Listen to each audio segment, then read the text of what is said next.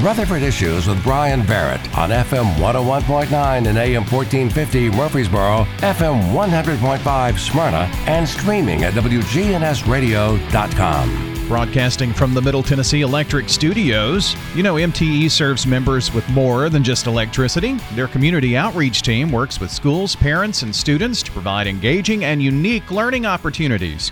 MTE, serving to make life better since 1936. Got a guy who's always serving to make life better, and that is Nate Williams, Director of Murfreesboro Parks and Recreation. Good morning to you, sir. Good morning, uh, uh, Brian. I might have to put that on my business card. Yeah, it's a good little slogan. So. How you Why doing, not? man? I'm doing good, doing good. Hey, I wanted to say uh, I enjoyed your conversation um, with Scott a few weeks ago when we got kind of an inside peek at the uh, new soccer indoor complex. Yeah, it's exciting. We appreciate you guys uh, showing people. We're excited to get that building open uh, and for the community to be able to rent it and use it and see it. We'll have some open houses when we get it going, but we're just a couple of site work things uh, from being done uh, to having that building open. So we're really, really excited about it, man. It's going to be uh, something unique to Murfreesboro and uh, not just Murfreesboro, but really the region. Uh, so it's 110,000 square foot indoor practice facility uh, that has just a whole plethora of things that can be used for. You know, we can do performances, events, um, football. We can do just basically anything. I, I took our police department, some members that work with parks, out there for a quick tour, and they wanted to play wiffle ball in there. So I said, absolutely, Of course, why not? absolutely, why not? yeah. So, uh, yeah. Well, like I said, we're dangerously close to having that thing open. We've got to uh, build just a, a quick access road to be able to get in um, with some of the equipment, and after that, we should be open, and uh, excited. And I'm sure that, I mean, are you already booking for that uh, facility at this point? Not yet. We will be once we have a definitive date. Um, we'll we'll start booking, but we'll keep everybody up to date with that. Uh, you know what we're trying to do, Brian, is our website has really just changed uh, everything how we operate. So we're trying to keep all of our projects updated. Every amount of information that we have, we're putting on our website, so people can check that, and that's where they can go and look for uh, rental options and, and just see what's out there. Because e- even this year, we're really excited. It sounds uh, maybe small, but we've got all of our pavilion rentals online now. So instead of having to come to our office, uh, people can go online and reserve a shelter or pavilion for this uh, spring and summer. Oh, cool. Yeah. You know, I, I, uh, John and I did um, had a little conversation last week on uh, we do on Thursdays, Throwback Thursday, and we talked about the impact that Richard Siegel had on the city of Murfreesboro, Rutherford County, in that particular area, and I know that that piece of property is named after Richard Siegel, and uh, because uh, of the very generous gifts from many many years ago. I mean, who would have ever thought this? You know, the Siegel schools, and and and and now this soccer complex. But man, what what a legacy to leave behind. It's a legacy for the community, and as far as what it does financially for the community, you know, uh, over the course of a, a rental season when we have tournaments and stuff, I mean, it's tens and tens of millions of dollars in economic impact uh, for our community. That means people are, you know, staying in hotels, eating at restaurants, shopping at our shops.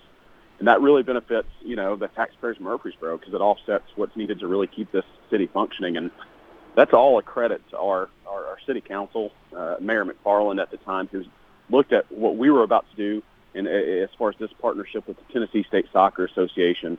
That's just been just a great thing for us to be able to make Murfreesboro a destination for soccer development.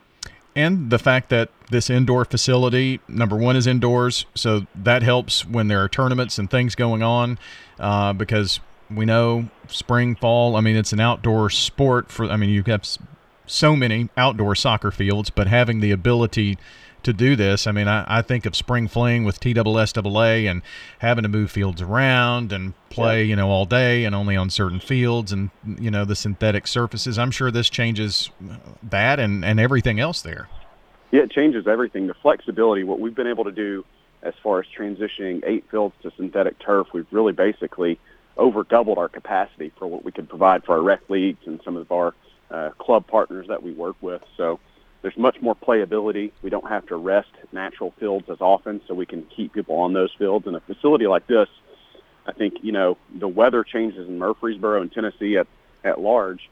Uh, over the past couple weeks, people have seen it. You know, we've been in the 20s, and you go inside, and it's much warmer when you're out of the elements. And in the summer, there's a fan system that pushes out the hot air and blows down cool air. So if it's 100 degrees outside, it'll probably be about 80 degrees inside. Um, and we, we're able to do it. It's a very cost-efficient building. You know how expensive these buildings are. This is much less, much more like 30 to 35 dollars a square foot. Oh wow, yeah. For commercial, you're you're not kidding. Yep. So, uh, well, we look forward to hearing more about that and, and its opening. And uh, um, you said open houses and ribbon cuttings and all that kind of thing to uh, add the fanfare to it, which it's very deserved. Yeah, and we'll get the information to you guys as soon as we have that uh, definitive date. Hopefully, you guys can get that out to your listeners. Sounds good. We've got Nate Williams joining us, Director of Murfreesboro Parks and Recreation. What else is uh, going on you want to tell us about? Well, we're gearing up for summer camp season. We're gearing up for a lot of things happening uh, you know, people ask all the time, you know, what, are you guys just busy in the spring and the summer? And it's just not the case. You know, we plan for some of those spring and summer activities, but we're running wide open at our facilities. The St. Clair Senior Center, uh, SportsCom, Patterson, McFadden, the Wilderness Station, uh, all of these places are good and open to the public and stay busy and have all kinds of stuff going on year round. You know, we've got something for families to do all the time. Uh, there's there's never uh, a shortage of options. So summer camps, we're, we're, there are so many offerings, uh, and I know we can't get into that here. And your website's a great resource for that. But yeah.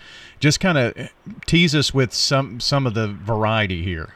Yeah. So that's that, thanks for that question, uh, Brian. What we have is just a wide variety. We have traditional sports camps uh, that that take place very uh, pretty much every week during the summer at SportsCom, and they do sports uh, related activities in the morning. And in the afternoons, they get to swim at Boro Beach uh, we have lifeguard camps, junior lifeguard camps. Uh, we've got heritage camps. We've got our outdoor programming camps. We've got a reptile camp.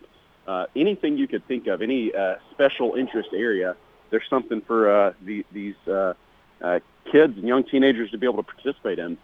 You can start looking at, we have our kayak club where we do kayak trips once a week. We have family uh, boating events. We have family campouts. It's just always something and you can go to our calendar at murfreesboroparks.com and just see what's going on all the time. Well, if if folks are kind of thinking, well, spring, summer, maybe even fall, you know, winter's kind of, you know, if, if it's raining or cold or snowy or whatever, you have so many indoor facilities. There's there's still stuff going on. Absolutely, I think uh, there's always something going on. I would encourage people. I just looked at the weather a few minutes ago to see what this this week kind of looked like, and it's going to be a beautiful few days. Uh, so I'd encourage people to get on our trails, get on the Greenway. Brian, we just opened up phase two of the uh, North Murfreesboro Trail, which is off of Central Valley Road. So now we have a trail that goes from Walter Hill Park to Central Valley, and then there's a two-mile extension that goes from there. And we just opened that up officially last week. And uh, if you haven't been out there, it's a beautiful section of trail. Uh, the the river just is a little bit wider, and there's much more shade areas, and it's just it's a great place to visit. So I would encourage people to check that out. It's right next to our Central Valley Disc Golf Course uh, on that side of town. So there's always something and something else about that trail. If I could, Brian, that's a unique partnership we have with the Corps of Engineers, where they federally uh, fund that whole project. There's no uh, cost to the taxpayers of Murfreesboro for that trail, so we're able to provide that. We maintain it. We do a long-term lease on it and add it to our uh, park amenity.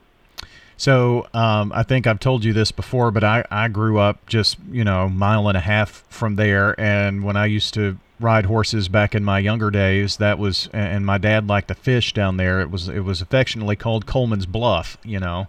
Yeah. Uh, and uh, so, if folks kind of remember that particular area, and there's also the kind of the horse trail that went along, and that's where this extension has been added in, right? That's correct, and we also improved that horse trail uh, along that two mile stretch, and that connects. The horse trail connects ultimately all the way to Smyrna. Um, so uh, that's all core property, and it's just a.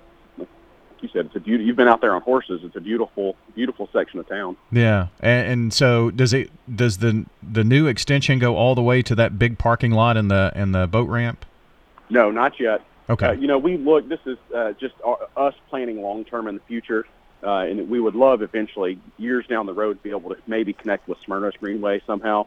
Um, and that's something we've always talked about how it would be a great option. I think people can go and see, you know, how how awesome of a, a, thing that would be if we did eventually down the road. But uh, yeah, that just goes and so loops back on itself two miles. Okay, I, I, didn't know, you know, how long that is through there, but I'm, I'm sure it's several miles. But uh, you know that that's a neat extension, and so that adds more uh, walking area to to see. If you go all the way to the Stones River and the Walter Hill uh, Dam, in in that uh, there's a nice little what did you call that? A, a, a switch something?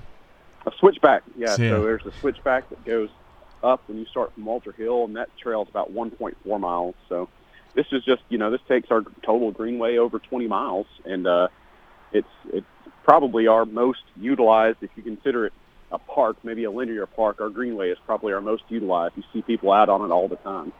And I'm sure you know people take advantage of these 60 degree February days because those can be few and far between. So the next couple of days should be really busy out there. I would say so. I sit, you know, my office faces the greenway, and I could just you know count people. It's almost like one every 30 seconds goes by, or you know a family walks by, and uh, we're just excited. Our greenway is something that's really popular, and our our staff work really hard to keep it up and uh, maintain it so we can you know make it as accessible as possible. It's really interesting. You see. Uh, really a dichotomy of, of the community out there, you know, people walking their dogs or, you know, folks using that to uh, ride their bikes. And It's, it's a great safe place to do that too. It's absolutely that. You know, my family we we use it all the time. We're going bike rides. You know, I've got uh, two boys that are uh, 13 and 10, and my daughter's just about to be six. So it's a lot easier for her to ride on the greenway than on roads. So we'll take her out there on the bike and ride and just use it. And you know, the greenways have become popular across the nation, but in the mid 90s.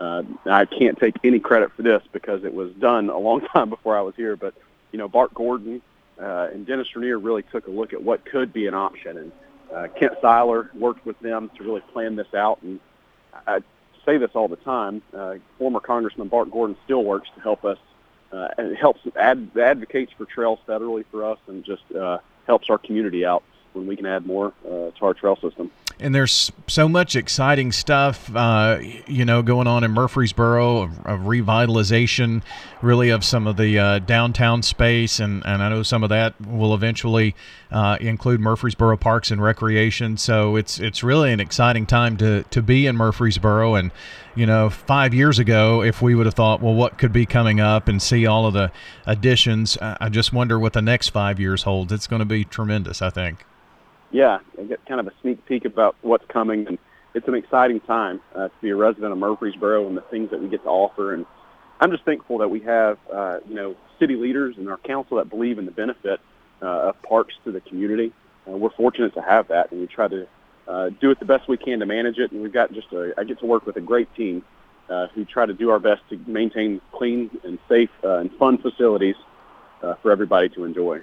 Well, we always enjoy it when you come on and, and give us an update, and of course uh, on the action line once a month. So it's uh, we're we're always here to help spread the word for Murfreesboro Parks and Recreation. You all do a, a great job, and we, we enjoy the partnership and, and get to work on some cool projects together. And um, look forward to the next time we get to talk. Yeah, we've roped you into some fun stuff over the past few years, haven't we, Brian? Yes, we have. we appreciate you guys always letting us come on and talk about what's going on. But I always encourage people just go to murfreesboroparks.com uh, and check out everything that we go have going on. Uh, our calendar's up to date, and um, any questions, anybody can call us, and we'd be glad to point them in the right direction when Nate uh, or Thomas or, or Rachel come up to you and say, "Hey, I've got something I want to talk to you about," you know, that, that's that's usually the start of something, but uh, it's always fun. yeah, we appreciate you guys. All right, man. Thanks so much, and uh, we'll chat soon.